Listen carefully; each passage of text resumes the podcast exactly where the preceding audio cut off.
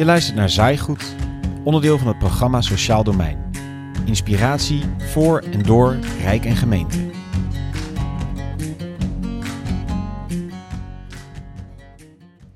Op dit moment is er een tekort van 300.000 woningen en de komende 10 jaar moeten er nog eens 1 miljoen huizen bijgebouwd worden. Geen beschikbare woningen, geen beschikbare woningen, geen beschikbare woningen, geen beschikbare woningen. Helemaal niks. Helemaal nada, niks.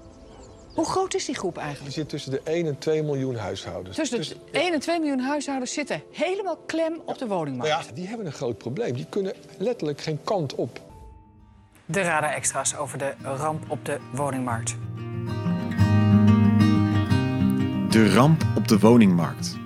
Zo noemt Antoinette Herzenberg het in consumentenprogramma Radar. Iedereen die een woning wil kopen, wil huren of een corporatiewoning wil, zal er in ieder geval wel iets van herkennen. Van lange wachtlijsten tot uit de pan reizende prijzen. De schaarste op de woningmarkt raakt ook zeker kwetsbare groepen. Als je uit de maatschappelijke opvang, een intramurale instelling of beschermd woning naar een eigen woning kan, dan moet die woning er natuurlijk wel zijn. En tegelijk is het vinden van zo'n woning maar het begin. Want hoe zorg je nou dat iemand goed in zijn of haar nieuwe wijk landt? Daarop gaan we in in deze nieuwe aflevering van Zaaigoed. Je hoort Nettie van Triest van Platform 31. Zij is expert op het gebied van wonen en zorg. Sikko Bakker. Hij is als strategisch adviseur verbonden aan de VNG en onder meer betrokken bij de Taskforce Wonen en Zorg. En Oscar Boerboom, verpleegkundig specialist binnen de GGZ Oost-Brabant. En dat allemaal rond het thema zachte landing in de wijk.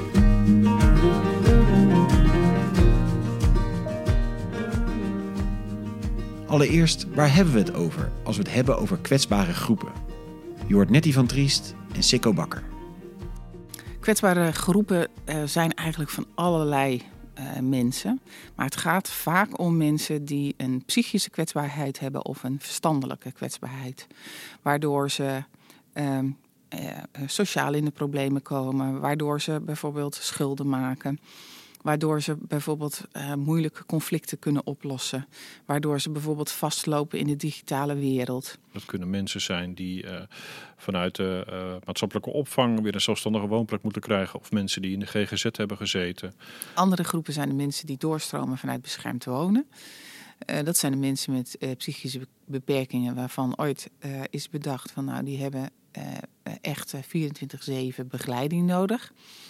Daarvan ehm, ehm, is er eh, een aantal jaren geleden eh, door een eh, visionaire commissie eh, geconstateerd van nou daar zou een deel van weer zelfstandig kunnen gaan wonen. Maar kunnen ook gewoon mensen zijn die eh, in een scheiding zitten. En daarna eh, ja, eigenlijk een goede woonplek kunnen vinden. En ook heel veel financiële problemen krijgen. En eh, heel vaak jongeren uit problematische gezinssituaties die hun gezin zijn ontvlucht, op straat terecht zijn gekomen, bankslaper zijn geworden en dan eh, uiteindelijk af en toe weer terechtkomen in de opvang. Maar dat is ook een, een, ja, een kwetsbare groep die je ziet opkomen. Dus het is een hele, hele brede doelgroep als je het hebt over kwetsbaarheid. Ja. En wat je natuurlijk ziet bij al die kwetsbare groepen, is dat ehm, de zespositie, hè, dus de sociaal-economische status, ehm, dus de mate waarin jij ehm, in staat bent gebleken om een opleiding te volgen en om een hoog inkomen te verwerven, dat bepaalt heel erg de mogelijkheden, je draagkracht om je eigen problemen op te lossen. Dus in zijn algemeenheid zie je dat kwetsbaarheid enorm toeneemt bij mensen in een lage zespositie. Als dit ongeveer duidt wat de belangrijkste groepen zijn, waarom is voor hen wonen dan zo'n urgent thema? Het komt allereerst omdat er een toegenomen vraag is door de extramuralisering. Kijk, er is een algemene maatschappelijke ehm, verandering gaande. Hè? We zijn afgestapt van het idee dat we kwetsbare doelgroepen eh, moeten gaan huisvesten in intramuraal verblijven.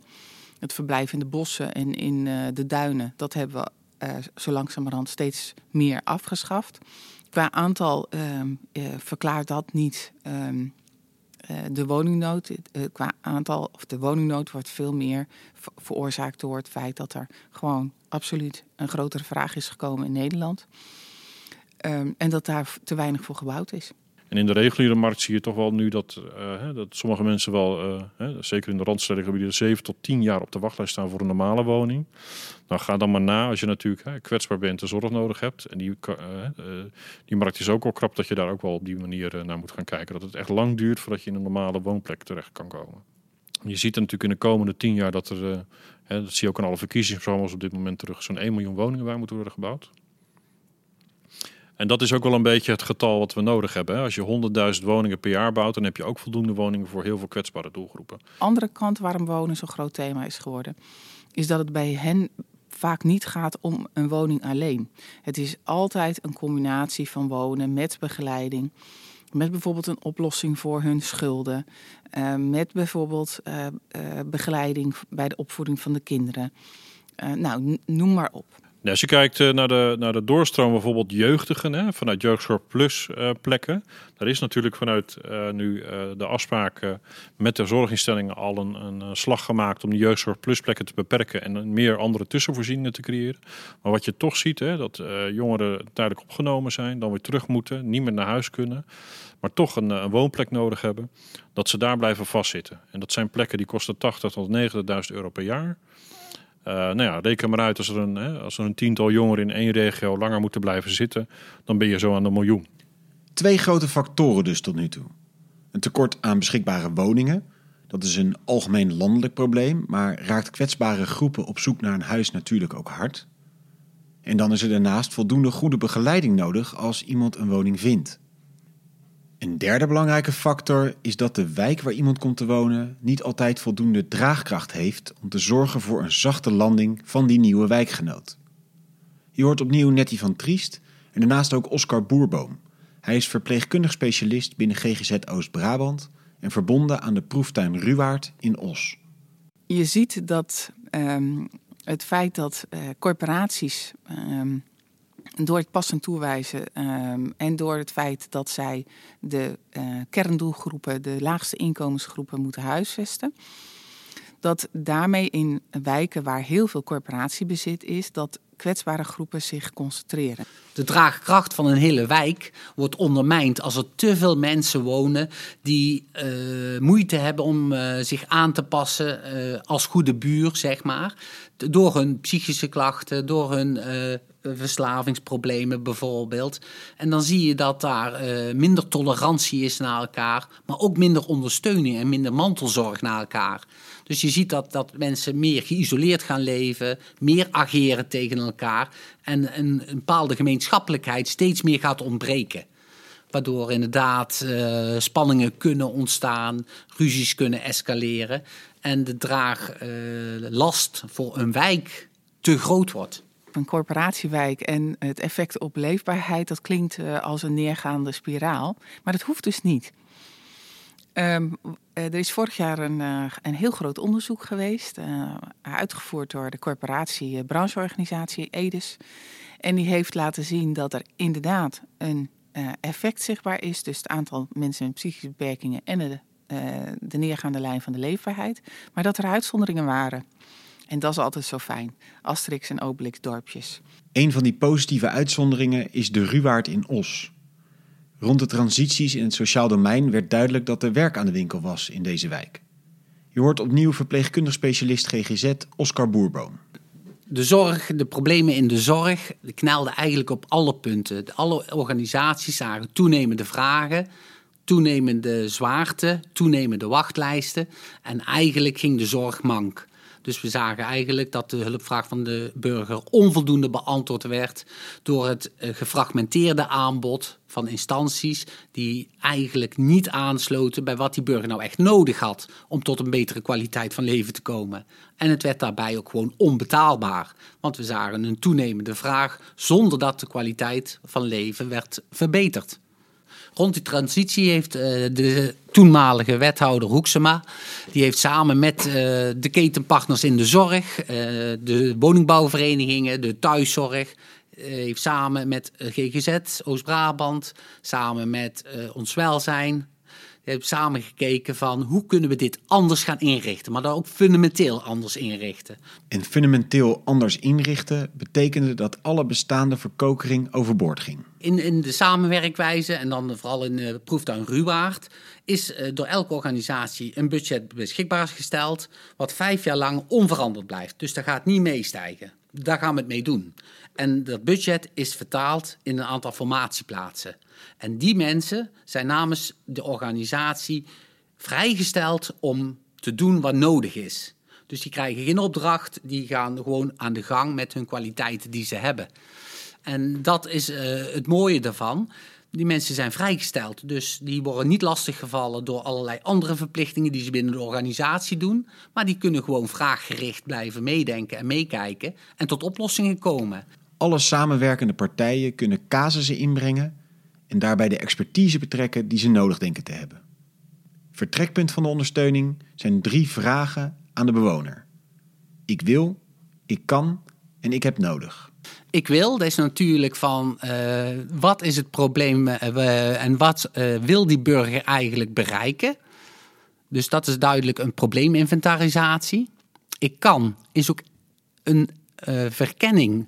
Wat kan die burger zelf aan de bijdragen van de oplossing, maar ook kan die burger zelf bijdragen aan bijvoorbeeld verbeteringen in de buurt, activiteiten in de buurt.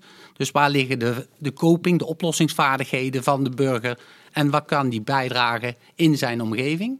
En van daaruit van uh, wat heb ik nodig om het probleem op te lossen? En welke partijen zullen daar een bijdrage in gaan leveren? Uniek is dat bijvoorbeeld Oscar vanuit GGZ Oost-Brabant een groot deel van zijn tijd vrijgesteld is om in Ruwaard te doen wat hij zelf nodig vindt. Kijk, als regiebehandelaar binnen de GGZ Oost-Brabant ben ik iemand die een aantal cliënten in zorg heeft. En waarbij ik ook een aantal zorgverplichtingen heb, administratieve verplichtingen heb. Maar in de wijk ben ik gewoon uh, Oscar Boerboom, die met zijn kennis uh, zeg maar te bereiken is en samen in gesprek gaat. Dus of het nou de wijkagent is of de woningbouwcoördinator, die kan me ook uitnodigen om samen met die burger te gaan kijken van hoe gaan we verder. Dus uh, je hebt uh, hele korte lijnen. Je wordt gebeld, uh, heb je tijd om vandaag even mee te gaan? Want ik heb toch wel een situatie bij een burger die uit de hand dreigt te lopen. Nou, preventief in actie komen, dat is het mooiste wat er is. En zeker ook als die burger zelf bepaalt wat er gaat gebeuren. Maar daar kan hij wel met onze adviezen en meedenken misschien iets anders over gaan denken als dat je op dit moment doet. Die nauwe samenwerking in de Ruwaard maakt dat de wijk een stuk beter in staat is om een zachte landing te bieden aan kwetsbare groepen. Centraal staat hierin wat Nettie van Triest de ijzeren driehoek noemt. Dat is natuurlijk de woningcorporatie. Die, die kent zijn huurders. Die weet uh, welke huurders uh, hij, hij, of zij zich zorgen over maakt. Um, om dat te kunnen oplossen uh, heeft hij samenwerking nodig met zorg- en begeleidingsorganisaties en met uh, de gemeente. Nou, dat is de minimale, maar ook de ijzeren driehoek. Um, in zo'n wijk heb je ook heel vaak samenwerking nodig met de politie. Uh, in geval van overlast, meldingen. Je hebt uh, een samenwerking nodig met de welzijnsorganisaties. Door uh, dat je bijvoorbeeld wilt dat er uh, ingezet wordt op versterking van netwerken. Um, je wilt graag contact met informele netwerken, met verenigingswerk, met ehm, de voetbalclub. Nou, noem maar op. Maar eigenlijk de basis wordt gevormd door die ijzeren driehoek van woningcorporatie, gemeente en zorgbegeleidingsorganisatie. Allereerst, wat is de rol van de woningcorporaties? Um, zij kunnen meedenken over welke woonvormen geschikt zijn. Zij kunnen nadenken over uh, de spreiding van groepen over hun woningvoorraad. Ze kunnen nadenken over de opbouw van um, uh, wijk- en woningvoorraad. Ze kunnen uh, bijdragen aan wijkvoorzieningen zoals een ontmoetingsruimte, een inloopfunctie of wat dan ook. Dus corporaties hebben eigenlijk heel veel instrumenten in handen om uh, invloed uit te oefenen op uh, de samenstelling van de wijkbevolking, de kwaliteit van de voorraad um, en de samenhang van uh, voorzieningen in een wijk. En de corporaties moeten natuurlijk zorgen voor voldoende capaciteit voor deze doelgroepen. Daarover worden door corporaties, huurdersorganisaties en gemeenten periodiek prestatieafspraken gemaakt. In Ruwaard is er besloten expliciet een groot deel van de beschikbare woningen beschikbaar te stellen voor deze kwetsbare doelgroepen. Kijk, en we weten natuurlijk dat uh, de woningen niet uh, voor het oprapen liggen. Er is grote woningschaarste. De woningbouwvereniging speelt er op haar manier op in door een derde van de woningen beschikbaar te houden voor urgente situaties, voor bijzondere situaties. En wij mogen uh, als hulpverleners daar samen met de bewoner een appel op doen, waarbij we de maat van urgentie samen met die burger oppakken. En dan ook voorleggen aan de woningbouw dat we maatwerk willen waarbij die burger met de meeste urgentie voorrang krijgt in het verkrijgen van een uh, woning. Waarbij uh, de zorg dan ook daarnaast moet zijn opgetuigd. Dus het is niet zo dat dan een woning wordt verdeeld, zeg maar, en uh, iedereen is klaar. Nee, dan begint het vaak pas. Maar dat zijn wel de situaties dat die woning dan en die beschikbaarheid van die woning cruciaal van belang is om een urgente situatie het hoofd te bieden. En van daaruit de zorg ambulant kunnen vormgeven. En dus daarmee kunnen we bijvoorbeeld voorkomen dat iemand uh, langdurig moet worden opgenomen in een klinische voorziening, wat uiteindelijk veel meer geld gaat kosten, maar ook veel meer ontwrichtend is voor die burger zelf, voor zijn omgeving. Dus het is het met elkaar bekijken van wie is er urgent, hoe gaan we om met die urgentie. En er is dan een speciale urgentiecommissie van de woningbouw die dat dan ook gaat beoordelen. Dus we strooien niet de hele dag met woningen, want die zijn er niet. Maar we proberen wel te kijken in de schaarste, hoe kunnen we de woningen zo goed mogelijk verdelen, waarbij urgentie en hoge urgentie wel degelijk uh, plek moet krijgen. Zoals Oscar al zegt, als iemand zo'n woning eenmaal heeft, dan begint het pas eigenlijk echt. Er zijn goede ketenafspraken nodig tussen verschillende organisaties om te zorgen dat iemand de juiste ondersteuning op het juiste moment krijgt. Ja, als je kijkt naar een uh, goede, goed traject, hè, hoe zo'n zo ketenafspraak zou moeten kunnen lopen, dan kijk je bijvoorbeeld uh, vanuit de jongeren naar uh, hè, dat iemand bijvoorbeeld psychische problemen heeft, thuis niet meer uithoudt, uit huis wordt gezet, misschien wel drugs gebruikt en daar mee in een jeugdzorginstelling terechtkomt. Nou, hoe krijg je dan zo snel mogelijk zo'n jongere weer naar een, hè, normaliserende omgeving toe? Ja, dan, dan, moet je ten eerste kijken natuurlijk naar die zorginstelling. die moet regie voeren op ja, zeg maar de, de, behandeling. Die moet regie voeren op het sociale netwerk. Hè. Kan die terug naar huis of moet die in een ander traject zitten? En daarbij moet je natuurlijk heel goed kunnen afstemmen hoe die begeleiding uh, uh, weer kan plaatsvinden in een normale woonomgeving. Dus dat betekent dat bijvoorbeeld een wijkteam moet worden ingeschakeld. Nou, dat gaat allemaal niet uh, nog vanzelf. Dat dus vanuit een instelling een wijkteam betrokken wordt bij een behandeltraject in het begin. Maar misschien moeten we daar betere ketenafspraken in gemaakt worden. En dat zie je ook wel dat sommige instellingen al heel snel krijgen. Hoe krijgen we nou zo snel mogelijk iemand weer in een normale situatie dat, dat hij zijn eigen zelfstandigheid kan oppakken. Dus dan ga je eigenlijk van die, van die tweede lijn naar de eerste lijn. En uiteindelijk als iemand zelfstandig woont en dat na een jaar goed doet in een, bijvoorbeeld in een tussenvoorziening in een wijk, kan je ook zeggen, joh, hè, ga werk zoeken of ga een opleiding doen en zoek een kamer en ga die gewoon zelf uh, betalen. Of ga werk zoeken en probeer een huurwoning uh, te zoeken.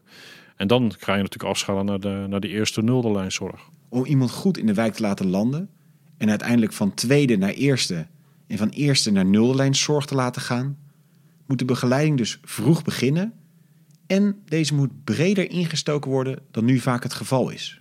Nou, wat je ziet bij um, begeleiding, hè, dus dat is de klacht dan uh, vanuit corporaties en vanuit uh, de wijk, is dat de begeleiding eigenlijk uh, niet zorgt voor.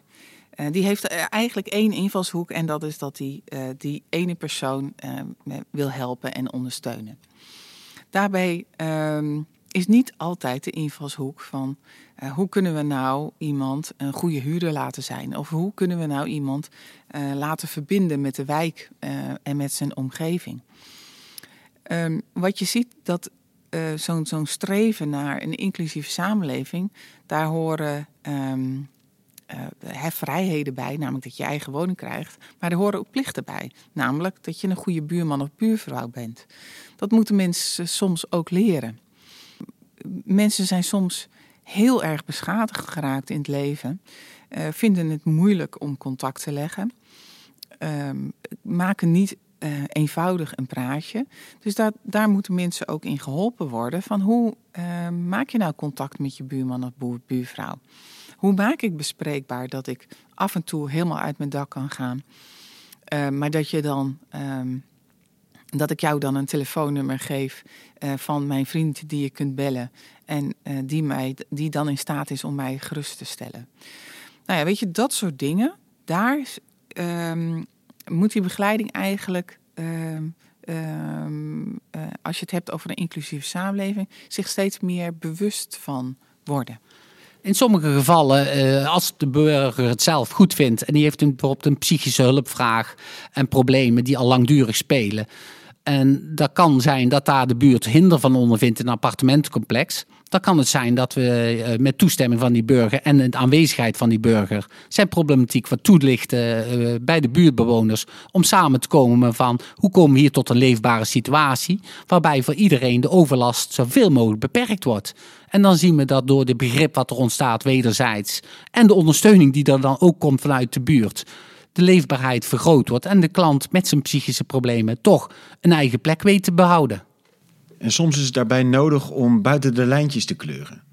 Nettie heeft een goed voorbeeld uit Den Bosch. En daar hadden ze op een gegeven moment een mevrouw die last had van psychoses. Daar had ze het hele jaar geen last van. Maar één à twee weken per jaar was daar een gevoeligheid. Nou, en die buren die maakten zich hevig zorgen daarover. Totdat uh, een van die procesbegeleiders uh, bedacht van... ja, maar waar maak je nou eigenlijk zorgen over? Nou, voor een gasexplosie, want daar kennen we nu een aantal voorbeelden van, zeiden de buren. Toen is er verzonnen dat er het gas eruit ging uit die woning, het gas werd afgesloten en er kwam een elektrische kookplaat. Nou, zo'n soort oplossing, dat mag eigenlijk niet, hè? want de corporatie mag dat niet leveren en die mag dat niet organiseren. Maar dat helpt mensen vooruit. Eindgoed, al goed, die mevrouw woont daar naar tevredenheid. De buren zijn gerustgesteld en uh, ja, eigenlijk eindgoed, aalgoed. Maar uiteraard kan de zorgvraag weer veranderen en ook plotseling toenemen. Wat wel belangrijk altijd bij die ketenafspraken is dat er wel een soort hè, waakvlamfunctie in zit van hey, wanneer moet het nou opgeschaald worden en wanneer niet. Hè? Dus hè, wanneer iemand dan bijvoorbeeld weer aan de drugs raakt of toch weer psychische problemen krijgt, hè, wanneer gaat iemand dan weer snel uh, geholpen worden? En, en ook op een manier geholpen worden dat hij eigenlijk in die eigen situatie kan blijven zitten. En niet dat het zo ver oploopt dat hij weer opgenomen moet worden en weer terug moet. Want dat zijn ja, frustrerende uh, zeg maar, uh, zaken waardoor mensen ook het verlies vaak uh, van vertrouwen hebben in de professionals. En dat, daar moet je echt goed op letten bij ketenafspraken. Dus we zien dat bijvoorbeeld bij de uitstroom van de beschermde woonvormen, dat cliënten een eigen plek kregen, dus housing first. Maar wel met de samenwerkwijze, wie moet waarin voldoen om die zorg te kunnen bieden. En die zorg is in sommige gevallen intensief, in sommige gevallen laag intensief. Maar de mogelijkheid om op en af te schalen moet wel altijd aanwezig zijn in zorg. En een kenmerk van goede zorg is dat het op- en afschalen uh, vraaggericht uh, georganiseerd is. Dus het moet beschikbaar zijn, ook na enkele jaren. Dus niet een goed plan en we werken het uit. Maar als die burger twee jaar later weer vragen heeft, dan moet hij zijn weg weten te vinden. Dus dan moeten we niet wachten op crisissituaties. Die moet gewoon een telefoonnummer kunnen bellen van... hey, het gaat wat minder. Of de familie, die kan dat aangeven. En dan gaan we samen met die burger kijken, hey, hoe gaat het nu? Door goede ketenafspraken is soepel op- en afschalen mogelijk te maken. Dat zorgt voor goede begeleiding en er vroeg bij zijn als het toch dreigt fout te gaan. En dat zorgt er uiteindelijk voor dat mensen niet onnodig in dure voorzieningen blijven zitten, maar kunnen doorstromen naar de reguliere markt. Maar wat is er voor nodig om tot soepele samenwerking te komen? In proeftuin Ruwaard leggen ze de nadruk op het belang van leren met elkaar en van elkaar rondom de casussen die ze oppakken. Voor dit zogenaamde actieleren worden steeds laagdrempelige leersessies georganiseerd met alle betrokken partijen. Daarnaast, zegt Oscar, zijn nabijheid en bereikbaarheid cruciaal. Wat wij zien en wat wij vinden is dat goede zorg uh, ook samenhangt met beschikbaarheid. En beschikbaarheid, uh, dat betekent dat je ook gewoon je telefoonnummer verstrekt aan cliënten dat als het nodig is, zij ons weten te vinden. En dat uh, is dan niet alleen de maatschappelijk werker of de, de coördinator van de woningbouw, maar dat is ook uh, als GGZ-medewerker van GGZ Oost-Brabant heb ik dan mijn nummer gewoon vrij beschikbaar. En zo heeft hij van ons wel zijn nummer vrij beschikbaar. Dat die klant, als het nodig is, gewoon zelf aan de bel trekt. En dus die beschikbaarheid voor ons direct heeft op het moment dat het nodig is. En ik denk dat dat een hele grote voorwaarde is om te voorkomen dat het tot escalaties leidt en de crisissen. Komt het dan uiteindelijk toch tot een crisis, iets wat natuurlijk nooit helemaal te voorkomen is, ook dan moet die ijzeren driehoek weer samen optrekken. Hoe ga je bijvoorbeeld om met uh, corporaties die mensen uitzetten? En wat gaan we dan uh, ook aan? Dat zie je natuurlijk met de corona natuurlijk een beetje stokken, omdat iedereen toch wel ja, met, met, ja, met meer ruimte zeg maar, toch thuis mag blijven wonen of niet uitgezet wordt. Ja, als eenmaal die corona voorbij is, dan krijg je natuurlijk weer een enorme doorstroommogelijkheid. Of krijg je heel veel huisuitzettingen. En hoe gaan we dat met elkaar oplossen en wie pakt welke rol? Nou, wat wij altijd belangrijk vinden is dat de gemeente, de corporatie en een zorgorganisatie er afspraken over maken. Dus niet dat uh, een corporatie op maandag iemand gaat uitzetten. Uh, de gemeente dat twee dagen later te horen krijgt omdat iemand in de maatschappelijke opvang belandt. En een zorgorganisatie twee weken later moet komen dat iemand een zelfmoordpoging heeft gedaan. Hè. Dat soort uh, excessen willen we voorkomen. Dus het is altijd met een driegesprek gaan we kijken hoe we dat met elkaar oppakken.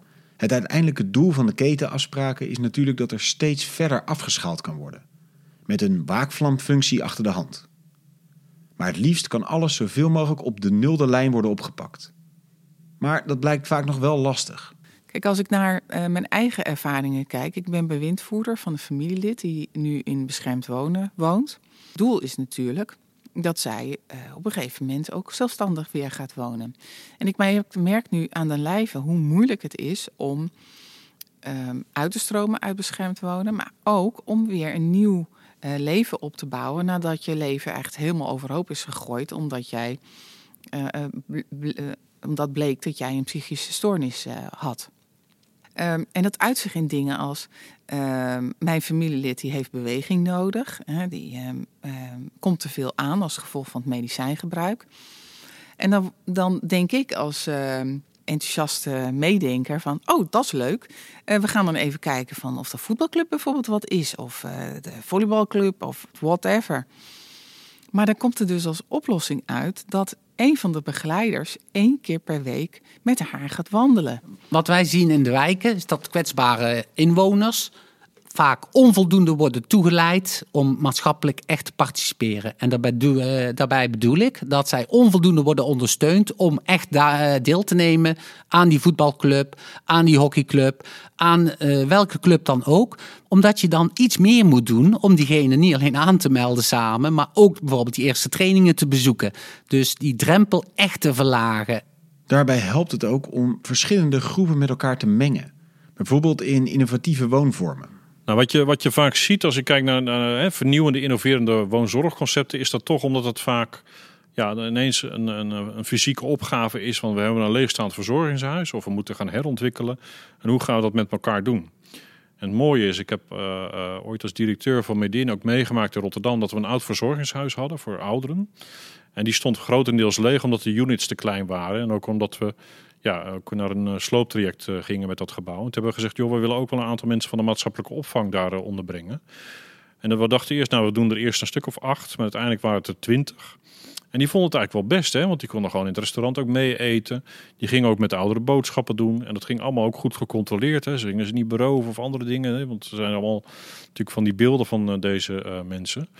En toen hadden we eigenlijk gezegd, joh, als we dat weer gaan herontwikkelen, zou het best wel goed zijn om gewoon toch ook weer deze doelgroep daar een plek te geven, omdat ze iets kunnen betekenen. En ook in een soort normale uh, zorgomgeving terechtkomen. We hebben het gehad over de rol van de corporatie, over de verandering die zorginhoudelijk moet plaatsvinden. En daarbij geldt dus dat de gemeente een belangrijke sleutel in handen heeft. Die maakt prestatieafspraken wonen met woningcorporaties. En die kan daarin uh, afspraken maken over uh, hoe zij vindt dat de huisvesting van kwetsbare groepen eruit zou moeten zien. Um, dat geldt ook voor de inkoopvoorwaarden rondom uh, beschermd wonen en opvang, rondom WMO. Het geldt ook bijvoorbeeld voor hun ruimtelijke voorwaarden als zij een nieuwbouwplanning maken en je maakt een nieuwe wijk. Het maakt nogal uit of je dan bijvoorbeeld uitgaat van um, nieuwe woonvormen voor dit soort groepen. Of dat je het maar gewoon vrijgeeft en uh, afhankelijk maakt van uh, ontwikkelaars waar zij mee komen. Dus als uh, gemeente heb je een sterk sturende rol. Op veel van deze taken heb je echter als gemeente geen directe invloed.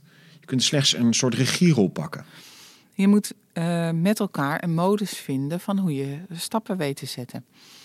Um, en dan helpt het niet dat je alleen maar vanuit de hiërarchie gaat sturen. Maar dan helpt het wel als je gaat kijken van wat kan je in samenwerking met elkaar doen. Er zijn natuurlijk heel veel uh, vrijwilligers die uh, inzetbaar zijn. Er zijn heel veel stichtingen, heel veel maatschappelijke hè, organisatie ook iets willen betekenen. En die worden niet altijd gevraagd of die zijn eh, op zichzelf bezig. Dus je moet ook gewoon verbindingen maken, netwerken vormen. Maar geef ook, hè, en dat is ook wel belangrijk, geef inwoners of initiatieven ook de ruimte. Als je kijkt naar kleinschalig wooninitiatieven, daar zijn er heel veel van in Nederland al opgestart. Dus daar ligt een enorme kans ook in het sociaal domein om daar uh, ja, meer, uh, meer, meer body aan te geven en ook meer ruimte aan te geven. Dus het hoeft niet allemaal van bovenaf en via allemaal formats of formele procedures geregeld te worden. Je kan ook gewoon kleine initiatieven ondersteunen en ook mensen inspireren om zelf wel na te denken over wat ze willen uh, aan, aan zorg en welzijn. En dat geldt niet alleen voor de gemeente in relatie tot anderen, maar ook intern. Een belangrijke daarin is dat je natuurlijk ook wel binnen gemeente nog ziet dat een wethouder zorg niet vanzelfsprekend met een wethouder wonen afstemt als het gaat om de strategie. Maar ik denk dat daar ook wel een regiefunctie op zit om op beide uh, onderwerpen gewoon ook naar de korte en lange termijn opgave te kijken. Dus de regie op de korte termijn zit volgens mij om het goed afspraken maken in die keten. Dat mensen uit verschillende geledingen die kwetsbaar zijn geholpen kunnen worden, maar ook op de juiste plek terechtkomen en de juiste begeleiding of zorg kunnen krijgen. Maar ook dat het gaat om welke woonbouw, woningbouwopgave kunnen we realiseren. En wat, wat, wat kan de corporatie daarin betekenen en wat moeten we misschien zelf nog uh, gaan stimuleren. En tot slot moet je ook als gemeente in je opdrachtgeverschap die integrale blik hanteren. Als jij nu als corporatie tien woningen hebt verhuurd aan een kerndoelgroep, heb je het puik gedaan. Um, dat zegt alleen helemaal niks over of deze mensen dan zacht geland zijn in de wijk en of dat ze een beetje onderdeel zijn uit gaan maken van dat netwerk daar. Of ze het redden, in feite. Nou, en um, als Rijk, maar dat geldt ook voor gemeenten natuurlijk, moet je, zou je eigenlijk na gaan moeten denken over hoe gaan wij um, nou die gezamenlijke inspanning vragen, maar ook vastleggen in wet en regelgeving dat die partijen zich daarop moeten gaan verantwoorden. In plaats van een sectoriale verantwoording zoals nu het geval is. Ik roep dus op tot samenwerking en daarmee wil ik niet gezegd hebben dat samenwerking nou uh, de heilige graal is of altijd zo leuk. Nee, het is soms ook echt uh, zoeken met elkaar. En samenwerken is ook helaas nooit af. Het is niet iets wat je in een dag doet of een maand of een jaar. Nee, dat is eigenlijk een doorgaand proces. En uh, soms uh, verloopt het ook echt uiterst moeizaam. En uh, is er meer sprake van liefdevol doormodderen met elkaar. dan dat je nou zegt van god, wat een heldere uitkomsten hebben we altijd. Nee, dat is de aard van samenwerking. En dat is onze opdracht om dat zo goed mogelijk te doen.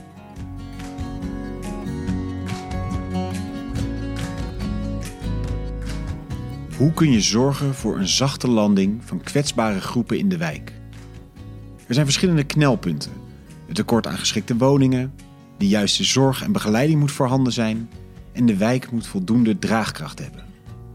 Goede ketenafspraken zorgen ervoor dat zorg soepel op- en afgeschaald kan worden. Begeleiding moet daarbij zich ook richten op de context waarin iemand woont. Hoe kan deze persoon een goede buur zijn? Hoe kan hij of zij opgenomen worden in de reguliere gang van zaken in een wijk? Dat vraagt van alle betrokken partijen een bredere blik en net een stapje extra. Zo wordt gezorgd dat ook kwetsbare groepen gewoon in de wijk kunnen wonen en wordt voorkomen dat ze in onnodig dure voorzieningen blijven hangen. Het zal het hele woonvraagstuk niet oplossen, want daarvoor moet er vooral gewoon heel veel gebouwd worden. Maar van een zachte landing in de wijk wordt uiteindelijk iedereen beter. Wil je meer weten over deze aflevering of over andere afleveringen van Zaaigoed? Heb je zelf een idee voor een aflevering? Laat het ons weten via de website van het programma Sociaal Domein. Voor nu, dank voor het luisteren.